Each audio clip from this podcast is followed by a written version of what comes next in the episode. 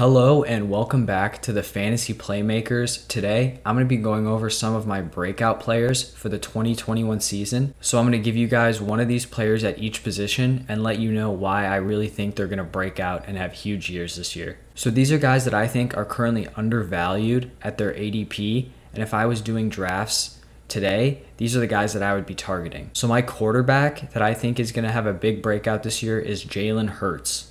Jalen Hurts is currently being selected as the number 11 quarterback according to the Fantasy Pros consensus rankings. And I think that's basically where his floor is. But if I think you can get him at this number 11 spot, Hurts is a quarterback who has legit top five, top three quarterback upside this year. In the three full games that Hurts started last year, he scored 19.3 points, 37.8 points, and 18.6. And what really stuck out in those games was Jalen Hurts' rushing ability. In those three games, he carried the ball 38 times for 238 yards. On a per game basis, that's more carries and rush yards per game than Lamar Jackson averaged last year. The Eagles, they went out, they traded Carson Wentz, and they're really committing to Hurts. I was a little concerned with them having the sixth pick that they could be in quarterback range, but they traded out, traded that sixth pick to the Miami Dolphins, traded back to number 12, and that is the perfect spot for Jalen Hurts because now they're going to be in range to get one of those top weapons, maybe a DeVonta Smith, a Jaylen Waddle, and that's only going to help Hurts this year. So Hurts is definitely a player to look out for if he stays this low in the rankings. For my running back, I have Melvin Gordon from the Broncos.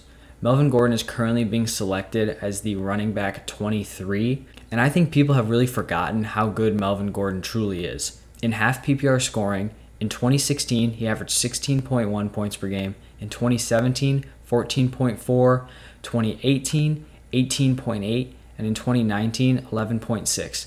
And so he took a little bit of a dip this year, averaging 11.1, but he does have a pretty solid floor. He's rushed for at least eight touchdowns in the last five years. And also, the Broncos let Philip Lindsay walk. He just signed with the Texans, and Lindsay took away 118 carries and 500 yards last year. Yes, some of that's going to go to the new backup, but that is a pretty big workload for a backup, so I expect Gordon to cut into that a little bit.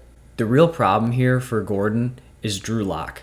I mean, Drew Lock has something against throwing to running backs. Melvin Gordon and Philip Lindsay, in fact, were terrific receiving backs, but just did not get the work that they needed. Melvin Gordon had 40 plus receptions from 2016 to 2019, but failed to reach that last year. And that's really where you can get upside with these running backs, especially in half point PPR and full PPR. When they're able to get those receptions, receiving touchdowns, that's a big deal. So I'm really going to be watching the Broncos closely this offseason. If they're able to bring in a new quarterback, maybe a veteran in free agency, or maybe they trade up in the draft and get one of those top rookie quarterbacks, then I'm really going to be all in on Melvin Gordon this year, and I think he could have a big breakout. My breakout wide receiver this year is going to be Amari Cooper from the Cowboys. He is currently going as the number 20 wide receiver, and I think that's incredibly low. Last year, before getting injured, Dak Prescott played four full games. In those four games, Amari Cooper absolutely went off he was averaging 16.65 half point PPR points per game.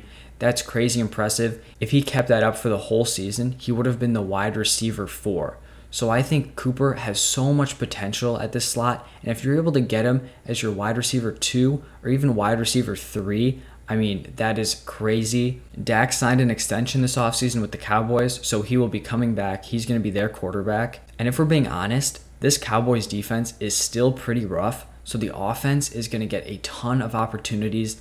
Last year, the Cowboys passed the ball 42.7 times per game.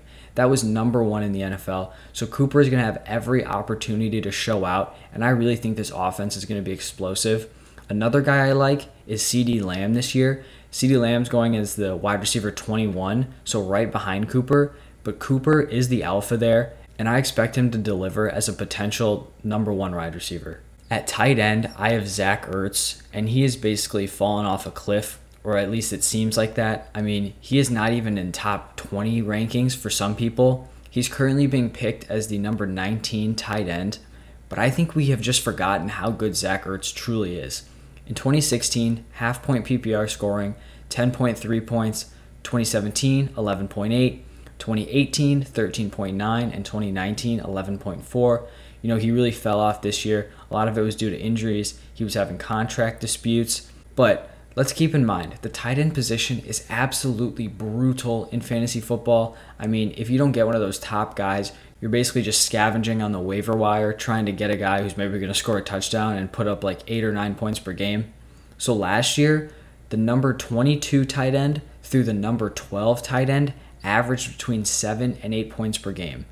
So I would much rather take a shot on Zach Ertz late in the draft because he's really only one of like five or six guys who truly has high upside at the tight end position. Instead of going after like those second year tight ends or guys who have been in the league for a while and have never put it together, I would much rather bank on Zach Ertz getting put in a good situation, maybe the Colts, something like that, and performing in the way he has in the past. So if I was drafting today, some of the guys I'd be looking out for Jalen Hurts, Melvin Gordon, Amari Cooper, and Zach Ertz. This could change over the offseason. If it does, I'll make sure to update you guys. But as of right now, if I'm drafting, these are the guys I'm going to be targeting. These guys all have the potential to finish top 12 at their positions. Thank you guys so much for listening and watching. If you guys enjoyed the video, leaving a like and subscribing would be huge for the channel. Let me know in the comments. Do you agree with these breakout guys?